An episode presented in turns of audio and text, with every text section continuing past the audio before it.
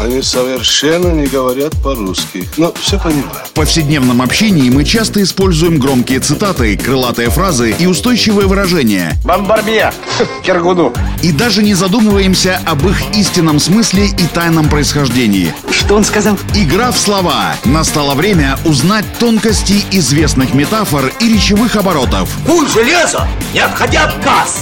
Игра в слова. Александр Барский доступно и легко расскажет обо всем, что может придать новый смысл привычным фразам. Видишь суслика? Нет. И я не вижу, а он есть. Игра в слова.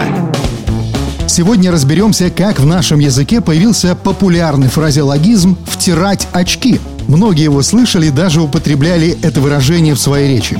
Игра слов «втирать очки» означает обманывать кого-либо, представляя что-то в неправильном, искаженном, но желательном и выгодном для себя свете. Проще говоря, это корыстный обман. Многие думают, что речь идет об очках для зрения, но это не так. Сейчас объясню. Игра в слова.